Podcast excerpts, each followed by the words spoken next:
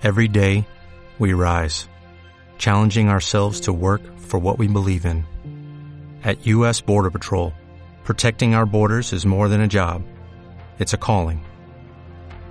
Agents answer the call, working together to keep our country and communities safe. If you're ready for a new mission, join U S Border Patrol and go beyond. Learn more at cbp.gov slash careers.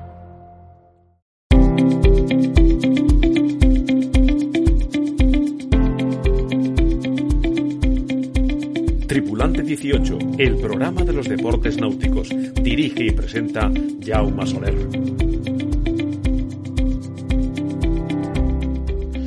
Hola a todos y bienvenidos a Tripulante dieciocho, la radio de la náutica. La caída de Valencia en la carrera por la Copa América y el auge de Málaga han sido lo más destacado de la última semana. Es por ello que esta edición de Tripulante dieciocho la dedicaremos a una tertulia sobre este hecho relevante que puede ser trascendente para España en los próximos tres años. Lo analizaremos y nos iremos a las redacciones del Diario Sur de Málaga y en Las Provincias de Valencia para hablar con dos periodistas que a día de hoy son los que más saben lo que se cuece en esta carrera por ser sede de la Copa América. ¡Comenzamos! Escuchas Tripulante dieciocho. Hola, soy Javier Bandera, armador de Teatro del Soho CaixaBank, y escucho a Jaume en el podcast de Tripulante dieciocho. La tertulia de Tripulante dieciocho.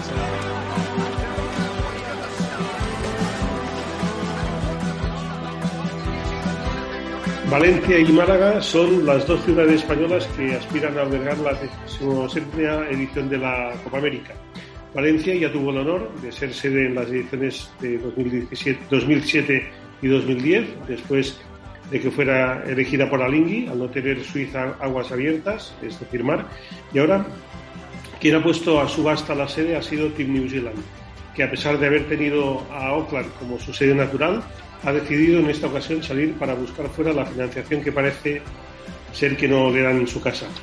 El Real Náutico de Valencia fue el primero en posicionarse y parecía que la lucha sería con Cork en Irlanda y era en Arabia Saudí. E incluso Barcelona mostró un tímido primer interés, pero de repente a finales de año del año pasado corrió el rumor de que Málaga quería entrar en la puja y se confirmó cuando su alcalde, Francisco de la Torre, lo dijo abiertamente en pleno municipal. En las últimas semanas parece que Valencia, que a ojos de todos parecía por historia la gran favorita, ha quedado, si no ya, prácticamente descartada, precisamente en favor de Málaga, que parece que ha puesto toda la carne en el asador para albergar la, la lucha por el trofeo deportivo más antiguo. Pues bien, para hablar de ello, creo que lo mejor es hacerlo con dos periodistas que están siguiendo el día a día y minuto a minuto las dos candidaturas españolas, como son Ignacio Lillo, redactor del Diario Sur de Málaga, y Moisés Rodríguez, redactor de Las Provincias de Valencia, a los que quiero agradecer su presencia aquí en Tripulante dieciocho. Ignacio Lillo y Moisés Rodríguez, bienvenidos a, a esta casa, Tripulante dieciocho, que es la vuestra. Bien, bien hallado, muchas gracias por la invitación. Hola, ¿qué tal? Encantado de estar contigo. Bueno, creo que, que bueno, entre vosotros no, no hace falta presentación, independientemente de que trabajéis en el mismo grupo editorial Vocento. Por lo que habéis comentado, pues nada, antes cuando hablamos de, de, de esta tertulia, ¿no? Que ha, habláis casi a diario, ¿no?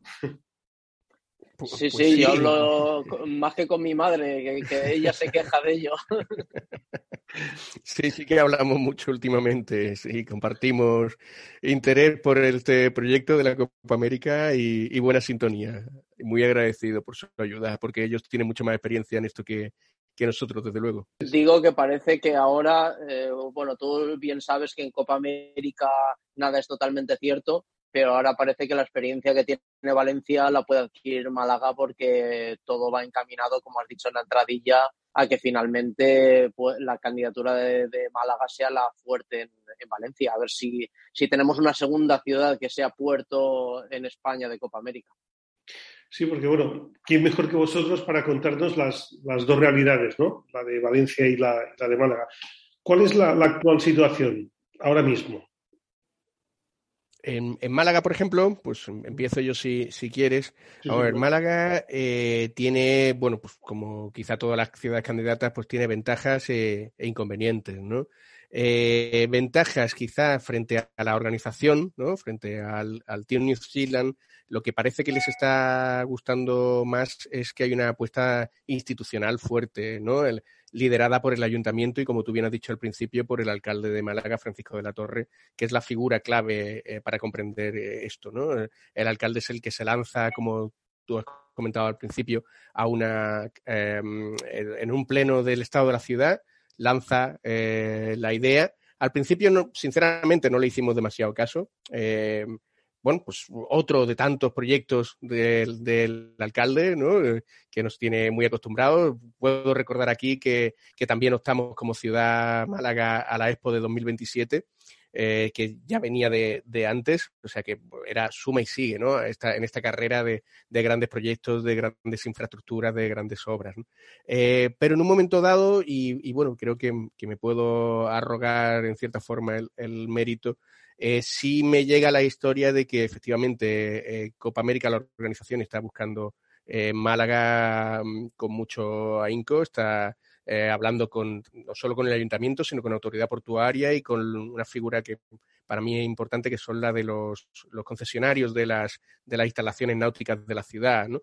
Eh, concesionarios, y, y empiezo, empiezo a tocar ya también los inconvenientes de instalaciones que no están hechas, lo cual es, es muy llamativo, ¿no? Eh, que es uno de los grandes inconvenientes es que en Málaga está, en, a efectos náuticos, prácticamente todo por hacer. Eh, tenemos una Marina de Megayates que sí está en obras, eh, terminando la primera fase para entrar en servicio, eh, previsiblemente, según nos dicen los, los, los promotores, eh, antes de Semana Santa, o sea, antes del diez de abril, que para nosotros, pues como sabéis, es una fecha importantísima en la, en la ciudad de Málaga. Eh, Por tanto, Marina de Megayates muy avanzada, sin duda lista para verano por, completa, ¿no? Terminada en, en verano, que sería una instalación importante de cara a Copa América. Pero tenemos una segunda instalación, bueno, dos, dos instalaciones más. La, la que sería base de, de los eh, regatistas, de los hangares, ¿no? Donde irían los hangares, que es una zona que se llama adosado al Dique de Levante, A D L. Es, una, es un muelle que está pegado al, al, al Dique de Levante, que es la, la ampliación del puerto de Málaga, que se, es un, ahora mismo es un muelle pequeñito, eh, donde generalmente, bueno, pues atracan megayates, atracan veleros grandes, atracan barcos militares, porque es zona, zona restringida, zona de seguridad. Y esa es la, la, ese es el muelle, perdón, que se pretende ampliar, y claro, ahí entramos en esfuerzo público, en dinero público, ¿no? El alcalde empezó estimando en quince a veinte millones la obra, ya va por veinte a treinta, ¿no? Va, va subiendo la, la horquilla de lo que hace falta invertir a, ahí. Y una segunda pata, que esta sí recaería sobre los privados, que es el Puerto Deportivo de San Andrés. Es un puerto deportivo muy ambicioso que impulsa un fondo de inversión de Qatar, eh, que se llama Al Alfia. Es el mismo fondo que impulsa desde hace muchísimos años una, una torre para un hotel de superlujo en el Dique de Levante, o sea, muy cerquita de donde irían los, los atraques de los veleros de la competición. Eh, ese proyecto es muy polémico, está además eh, bastante encallado en el ámbito administrativo, pero sí el, el, a, se acaban de hacer con la concesión después de una puja además eh, gloriosa de muchísimo dinero, Eh, con el puerto deportivo de, de San Andrés, que está sin empezar, o sea, no ha, no ha empezado, no ha arrancado todo, todavía. Por tanto, aquí en Málaga, quizá lo, frente a Valencia, que lo tiene todo hecho, aquí no tenemos nada hecho, ¿no? O sea que eso es un poco el escenario. En, en, en Valencia, Moisés, las instalaciones que se utilizaron para, para la Copa América mmm, en realidad no, no, no servían en esta ocasión. Creo que iba todo a la Marina Sur, es decir, que había que hacer también una obra importante, porque toda la parte, lo que era la, la, la varita del puerto de la Copa América en su momento, en dos mil siete, pues ya está ocupada por, por empresas privadas, ¿no? No sé si es así. Sí, a ver, eh, realmente, como bien dices, la zona donde, donde se celebró, la zona en tierra donde se celebró la Copa América en dos mil siete dos mil diez, eh, aquello eh, se habló que, que, bueno, era una inversión, así lo ha sido.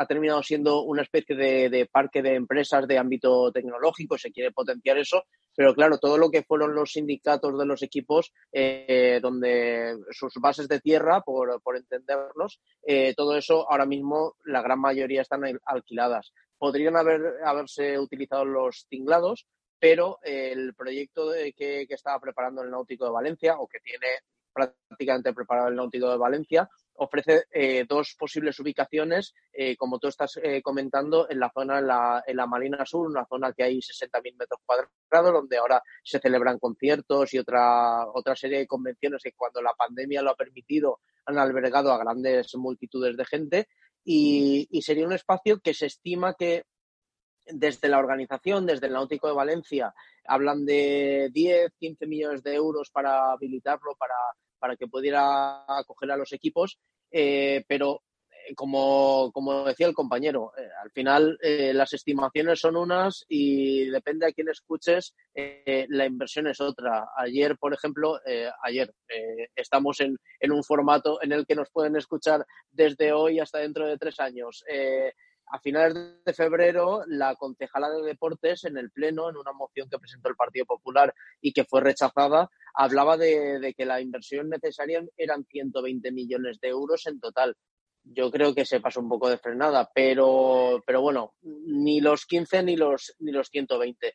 Aquí la ventaja que hay es que hay gran parte de, de lo que serían instalaciones hechas, pero haría falta reciclarlas, como estamos hablando, y, y hacer cosas nuevas. Los campos de regatas están totalmente par, eh, preparados. Existe la infraestructura luego en la ciudad para, como tú bien sabes, acoger a toda la gente eh, de diferentes partes del mundo que vendrían a vivir durante dos, tres años a la ciudad. Hablamos pues tanto de, de hoteles, de alojamientos, hablamos de escolaridades eh, de, de idioma extranjero, principalmente en inglés. Toda esa oferta ya se preparó hace, hace quince años, eh, cuando, cuando se celebró la primera Copa América, eh, pero sí que es cierto que haría falta eh, otras inversiones. Y aquí lo que no tenemos es eh, la voluntad política. Yo cuando, cuando escuchaba al compañero, digo, en Málaga está la reencarnación de Rita Barberá. Eh, Rita Barberá, en dos mil tres, eh, Manuel Casanova, el fallecido Manuel Casanova, que fue presidente del Náutico, eh, soñó contraer la Copa América, empezó a contarlo a unos y a otros, y Rita Barberá, que estaba encantada de este tipo de grandes eventos y quería poner Valencia en el mapa, vamos, cogió el guante a la primera y apostó, hizo un all-in, que sería en póker, eh, por, por el proyecto de la Copa América. Eh, Francisco Camps estaba recién eh, llegado a la, a la Generalitat, lo convenció y, bueno, la historia dice que en Valencia se celebraron dos ediciones. Ahora pasa lo contrario, ahora el P P está en la oposición, eh, Compromís fue el partido que se opuso eh, a los grandes eventos y dice un no tajante. Y el P S O E, que lo decía en privado y Pilar Bernabé lo dijo en público, dice sí, pero con inversión privada. Mientras no haya inversión privada firmada por escrito, nosotros no movemos un dedo. Y esto es lo que ha restado, perdón si me he extendido un poco, esto es lo que ha restado crédito a Valencia, que cuando, cuando estamos haciendo esta tertulia prácticamente os puedo decir que, que el proyecto está en una vía muerta, a no ser que haya un cambio de vientos, por utilizar el símil eh, náutico. Porque parece que, que bueno, Grant Dalton, que es el C E O de Team New Zealand, ya ha remitido una carta al Náutico de Valencia, sí, a Alejandro Cifuentes, su presidente, Carlos de Beltrán, su, su gerente, pues diciendo que como no veía pues esta voluntad política, pues que, que prácticamente descartaba a, a, a Valencia, ¿no? No sé si esto ya es en firme o no. Y bueno, y apostaba más por Málaga, que bueno, parece ser que así, que, que ahí sí que, que, bueno, Juanma Moreno se reunió Con, con Dinora y, bueno, Jaume Moreno y, y, y Francisco de la Torre en Dubái. Es decir, que es un poco el, el cambio de rol, ¿no? Lo, lo que estabais comentando los dos. Por un lado, a lo mejor hay una parte privada en Valencia que se apostaba, pero no la política, y en Málaga, pues bueno, sí parece que, que la, la privada y la política, ¿no? Claro, bueno, desde, desde la óptica andaluza, desde luego tienes que verla, eh, muy importante también el, el, el símil con lo que comentaba el compañero, la situación de, de Valencia con Barberá y Camps. Eh, aquí, bueno, eh, Paco de la Torre desde luego no, no es nuevo, lleva eh, muchísimos años de, al frente del ayuntamiento, pero eh, Juanma Moreno sí, es, es el, el vamos, es la, la primera vez que gobierna el P P en Andalucía, en, su, en la historia de Andalucía, ¿no? En treinta y cinco años de gobiernos socialistas, ¿no? Entonces, un evento de este tipo a la Junta le gusta, un evento Además, eh, tened en cuenta también que es importante ten, el, la figura de Málaga, la posición de Málaga en el, en el escenario geográfico andaluz ha dado un salto importante con la llegada del P P a, al gobierno. Eh, digamos que el P S O E era más eh, sevillanista, por así decirlo, y, y el P P está siendo muy malaguista, muy malaguista en cuanto a inversiones, a foco, a punto de mira, a traer sedes a la, a la ciudad, a traer eh, bueno, inversiones, a potenciar las inversiones que vienen. Eh, eh, y bueno, empezando porque Juanma es, es malagueño y Elías Bendodo, el consejero de la presidencia, es malagueño. O sea, bueno, hay, hay, un, hay un capital ahí importante. Eh, la Junta, le, por como digo, le gusta, el Ayuntamiento sin duda, el alcalde eh, es el que lidera las negociaciones, la Diputación, también Partido Popular, eh, con Francis Alado a la cabeza, eh, también apoyaría el, el proyecto sin duda. Nos queda la pata del Gobierno central, que a rato va y a rato viene, no se acaba de, de posicionar. Me, primero me dicen que que no, luego me dicen que no, pero sí, luego me dicen que, que sí, pero no. Bueno, pues estaría por ver si llegado el caso en que todas las... O sea, Málaga eh, se, con, resulta ser la favorita, ¿no?, en esta eh, carrera, en esta regata, y se, y se convierte en la elección preferida. Yo entiendo que el Gobierno central se verá un poco también obligado a participar, ¿no?, en el, en el proyecto. Pero bueno, está, eso sí que está por ver. La, esa pata no la tenemos tan clara. Porque ahí se está hablando de los cuarenta millones iniciales que se hablaba, ya, bueno, se hablan ya de cifras de ciento cincuenta millones, ¿no? Entre el canon que pedirían los neozelandeses, más las inversiones y todo esto. Para es... Málaga el ayuntamiento nos habla, bueno, el alcalde eh, directamente nos habla de veinticuatro millones al año de canon durante tres años. Tres, pues, efectivamente, que suman setenta y dos millones eh, en tres años, a contar eh, veintitrés, veinticuatro y veinticinco, porque hablan de unas regatas ahora, ¿no?, femenina y juvenil también, ¿no?, que parece que serían nuevas.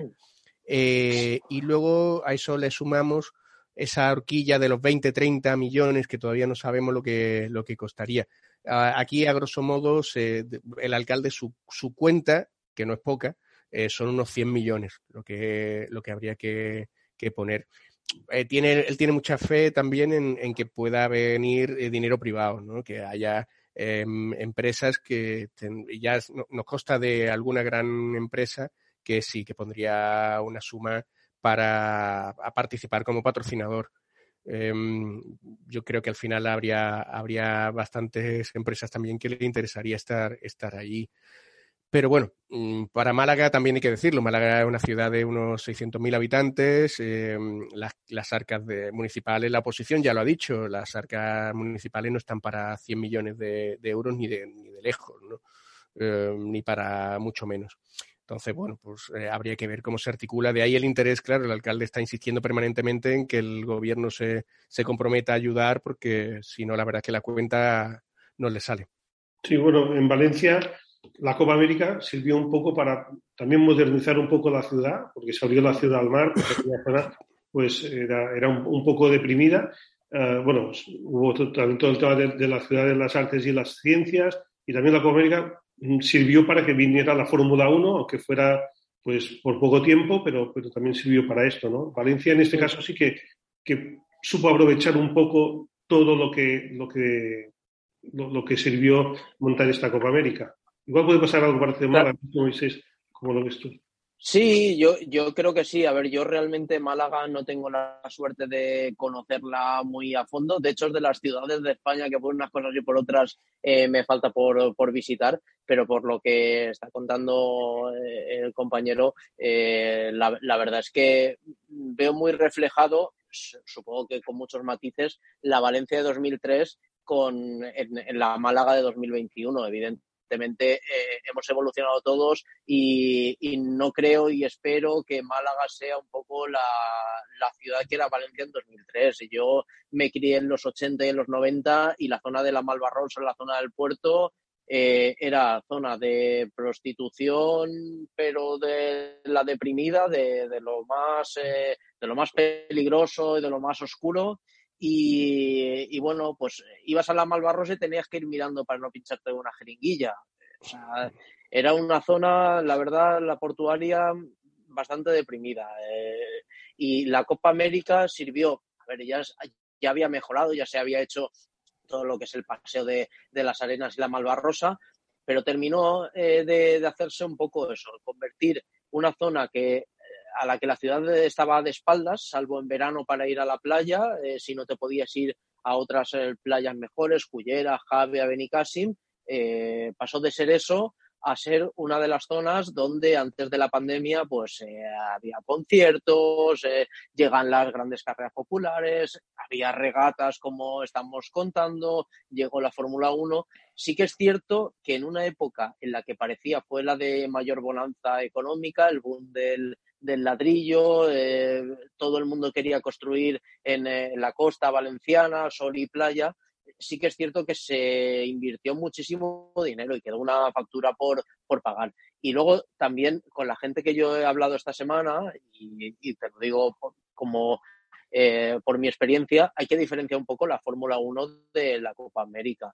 La Fórmula uno sí que eh, trajo un impacto económico en el momento, eh, pero fue un proyecto fallido en cuanto a perdurabilidad. Eh, se confeccionó un circuito que ahora prácticamente es todo ruinas y, y mobiliario urbano que ha habido que malvender o reutilizar para otras cosas. Sin embargo, la Copa América, como, como hemos comentado en mi primera intervención, eh, dejó unas instalaciones que sí que se, se han utilizado, dejó unas carreteras, eh, unos accesos que la verdad han mejorado mucho la zona y desde luego eh, lo que comentaba ahora mismo. Entonces, la Copa América Sí que, sí que sirvió a Valencia, como tú estabas comentando, para dar un paso al frente y proyectarse como ciudad ante el mundo y para, para evolucionar. Yo ante eso es lo que digo siempre e intento simplificarlo, es eh, ¿qué coche te puedes pagar? Te puedes pagar un, eh, sin entrar en marcas, un utilitario de quince mil euros, te puedes ir a uno de veinticinco, uno de cincuenta mil, cuanto más puedas invertir, más cómodo dirás. Entonces, al final, yo creo que esto, con el riesgo de estar haciendo una reflexión eh, un poco, es, no sé, un poco filosófica, al final lo que hay que plantear es hasta dónde, hasta dónde puede llegar la ciudad de Málaga o la ciudad de Valencia y luego plantearse por qué el New Zealand eh, no la puede hacer en Auckland, porque al final el New Zealand está poniendo un canon, eh, pero igual hay que contraofertarle, que es lo que dice también eh, parte de la oposición aquí en Valencia, es un poco por lo que se han negado en rotundo, es que otra vez como en la Alinghi ponen un ponen un canon, igual habría que contraofertarles. Eh, eh, por eso, ahí, ahí está un poco la partida. No sé si me he extendido un poco demasiado, no. pero, pero es eso. No, bueno, y también hay que tener en cuenta que todavía están vivas Cork en Irlanda y sí. sobre todo Jeddah en Arabia Saudí, que esta sí que es la que yo creo que es la única que no tiene ningún problema de dinero. Es decir, que, que no sé si hay que descartarlas, por lo que vosotros sabéis, lo que habéis podido hablar con, con bueno, la gente, sobre todo el tema político, si son descartables o, o no. A, a mí me dicen eh, que Jeddah, eh, lo que pasa es que en Copa América yo no me fío, que está descartada, sobre todo por la famosa carta, la amenaza de que si lo llevan a Jeddah hay un exdirectivo del New Zealand que iría a la jurisprudencia de los All Blacks en el noventa y cinco y lo denunciaría para no ir a Jeddah, y porque además eh, al New Zealand no le gusta, pues porque en, todo lo que es más allá de las regatas no se puede organizar por temas sociales en Arabia Saudí. Y a mí lo que me cuentan es que Cork eh, ha reactivado su candidatura. Es la que, o sea, New Zealand quiere venir a, a España, pero Cork está ofreciendo un nuevo campo de regatas, está haciendo mediciones de viento diarias y ha cambiado la zona de tierra para tratar de ofrecer una candidatura atractiva eh, y convencer a New Zealand. Sí, bueno, yo por lo que por lo que sé, eh, Málaga, bueno, por supuesto, de, de, detrás de Valencia, pero una vez que parece que Valencia pues no, no sería candidata o, o se descarta, Málaga la consideran favorita en la organización. Eh, Málaga gusta muchísimo. Málaga es una ciudad muy especial. Eh, si la cuando, cuando la conoces un, un poco, es una ciudad que encanta, una ciudad que enamora, una ciudad muy, muy abierta. Bueno, no, no en vano, es, esto es la Costa del Sol, verás, esto es la capital de la, de la Costa del Sol, donde todo el mundo es bienvenido, a nadie se le pregunta nada. Eh, bueno, de hecho, por, por eso la Costa del Sol es el refugio de las mafias de, de, de, medio, de media Europa, pero bueno, es otro, es otro capítulo distinto que no viene al cuento. Pero es verdad, es una ciudad muy cosmopolita, eh, no hay problema de nada, o sea, tú puedes hacer aquí, deshacer a tu, a tu antojo, ¿sabes? Eh, una ciudad gay friendly, ¿vale? Eso es, creo que es un detalle importante. Torremolinos fue el, ¿no? eh, uno de los de los grandes eh, spots eh, gay de la historia, eh, de la historia de, de, de vamos, la historia mundial, ¿no? Eh, o sea, te, te quiero decir, es una ciudad que a la organización, por lo que nos cuentan, le gusta muchísimo. Una ciudad muy divertida, la Costa del Sol es muy divertida, una, una oferta de, de ocio, gastronómica, de noche, eh, magnífica. Eh, todo eso, todo eso pesa, todo eso les gusta, al, al margen de que, bueno, de que tenga un puerto y que tenga, ¿no? eh, un, una bahía y que pueda haber ahí un campo de regatas, pero claro, cuando se bajan del barco quieren estar en un sitio agradable. Cork, Cork, bueno, pues Cork es una ciudad pequeñita de Irlanda, muy fría, muy hostil, muy sin, sin oferta de ocio apenas, sin oferta, en fin, muy muy pobre en ese sentido, ¿no? Y Jeddah, ¿qué te voy a contar? O Jeddah, Jeddah está ahí en esa puja porque tiene dinero para, para porque le sale por castigo, ¿no? Tiene el dinero por, por castigo, ¿no? Le sale por la oreja, los petrodólares, pero, pero realmente nadie se plantearía hacer celebrar nada en Jeddah si no fuera porque les ponen el dinero, o sea, ¿cuánto quieres, no? Eh, un, cien millones, doscientos millones, trescientos millones pide, ¿no? Eh, Es una ciudad eh, dentro de Arabia Saudí con una eh, religión eh, que complica un poquito las cosas, con unos derechos humanos, ¿no? que complican las cosas, con un respeto por la mujer que queda, pues, deja mucho por desear. En fin, bueno, no, no es, no es competidora. O sea, si Málaga tuviera realmente, si Málaga tuviera el dinero para decir aquí está el canon y aquí está el eh, no lo que lo que pedís y nos hacemos cargo de las institu- de las perdona de las instalaciones necesarias. O sea, si a nosotros lo que nos, el El problema de la candidatura de Málaga realmente es el dinero. O sea, está el apoyo institucional, está la apuesta, está la, la, la ciudad, eh, básicamente está todo, pero claro, es que lo, lo que piden es un, es un dineral. Lo que piden es, y una ciudad como, como esta, de por sí no puede ella sola afrontar ese, ese dispendio, ¿no? Que la Junta es la Diputación, que el Gobierno entraría, bueno, pues eh, en ese en ese caso sí, sí hay un buen reparto y tampoco se disparan mucho las cifras, pero claro, aquí hay, hay miedo, hay, hay entre la oposición eh, y parte de los ciudadanos hay miedo a que esto sea, sabes, al final una ruina e- económica, ¿no? Para la ciudad. Yo, yo no sé, perdona Nacho, eh, yo, yo no sé si, porque aquí en Valencia eh, el, el apoyo de, evidentemente, de los empresarios es, es firme. Eh, empresarios, hosteleros, taxistas. No sé si en Málaga también el, el no sé, el, la gente, los eh, la gente dedicada a los negocios, eh, ese tipo de, de empresarios también han expresado públicamente que quieren la Copa América. Absolutamente, y lo hemos publicado claro. Además en el periódico. Hay una apuesta total, vamos, el, el, el, to, todos los, lo que tú has dicho, hosteleros, hoteleros, eh, empresarios en, en general de todos los sectores, Cámara de Comercio, eh, to, todo el mundo está de acuerdo en que, ahora bien, hay un dicho, ¿no? que, que dice, eh, mucho te quiero perrito, pero pan poquito, ¿no? Claro. O sea, los, los, eso de luego cuando le digan, no, bueno, sí, y, y entonces ¿cuánto estás tú dispuesto a invertir? Y dice, bueno, pff, bueno, eso ya, eh, ya, ya sí, como decimos por aquí, ya, ya sí eso, ya, ya sí eso, ¿no? O sea, eso no, no está tan, no está tan claro que sean capaces, sobre todo de las cifras que se habla, o sea, le, les puedes pedir diez, quince, veinte, cien mil euros, ¿sabes? Pero cuando hablamos de millones de euros son otro tipo de, de empresas y, y aquí no hay grandes empresas de ese calibre, ¿no? Como para afrontar millones de euros de patrocinios. Es que eh, Pilar Bernabé dio un dato, eh, la concejala de la que estoy hablando, sobre Auckland. Claro, eh, Si hablamos de la rentabilidad, del impacto económico, evidentemente el impacto económico de la Copa América, de un evento como este, con sesenta y cinco, sesenta y ocho millones de espectadores por televisión en Auckland, con eh, mil y pico visitantes, eh, aunque fue en pandemia. Sí, evidentemente, dos mil veinticuatro se espera que pueda ser un evento multitudinario en Málaga, en Valencia, donde se celebre.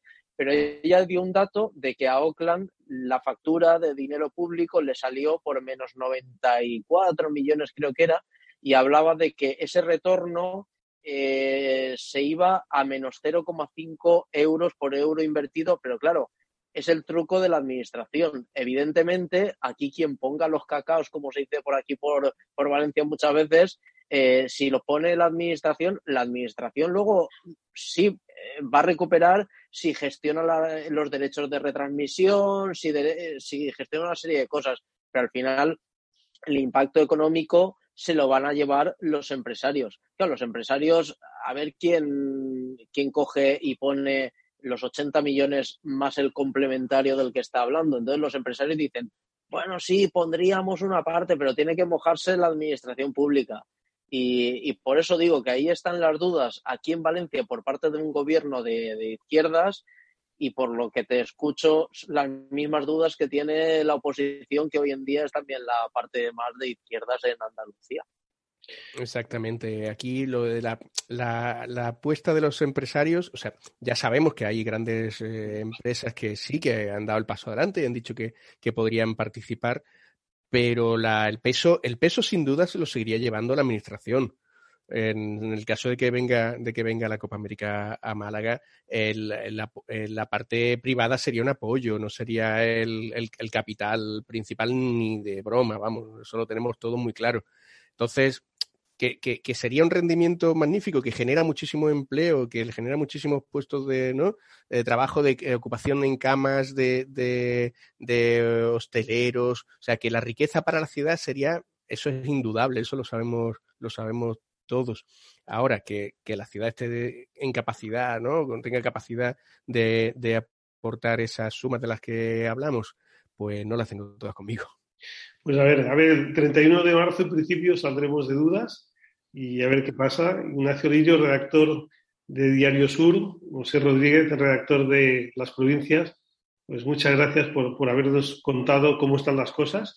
E invito a todos nuestros oyentes pues a que os lean, en los que estén en Málaga y en Valencia lo pueden hacer también en papel, y, y los que no, pues, pues lo pueden hacer a, a través de internet, que están colgados vuestros artículos, vuestras crónicas, y, y a ver, que merece mucho la pena. Es decir, que muchísimas gracias por, por, por habernos acompañado. Yo creo que habernos aclarado un poco más pues cuál es la situación de, de las dos ciudades. Muchísimas gracias. Muchas gracias a ti, un placer, para cuando quieras. Pues muchas gracias por la invitación, y si no es Valencia, que sea Málaga, y así hay una excusa para, para ir a pasar algunos días a, a Málaga, que no es mal ya plan sé. tampoco. ¿eh? Ya sabes dónde tienes tu casa. Los, bueno, ya sabéis ambos dónde tenéis vuestra casa, por supuesto.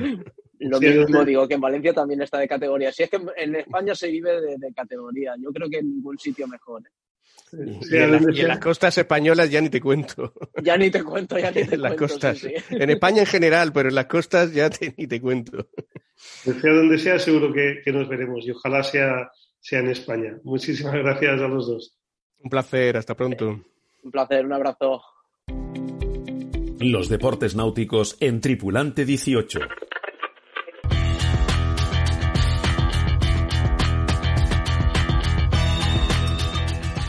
Desde Málaga y Valencia nos han dejado muy claro el estado actual y las posibilidades reales para que la Copa América vuelva a España. Nosotros nos vamos hasta la semana que viene con otro Tripulante dieciocho viajero. Se hace una semana lo dijimos desde Palamós, el próximo lo haremos desde Alicante. ¡Hasta pronto, navegantes! Tripulante dieciocho, el programa de los deportes náuticos. Dirige y presenta Jaume Soler. What if you could have a career where the opportunities are as vast as our nation, where it's not about mission statements, but a shared mission?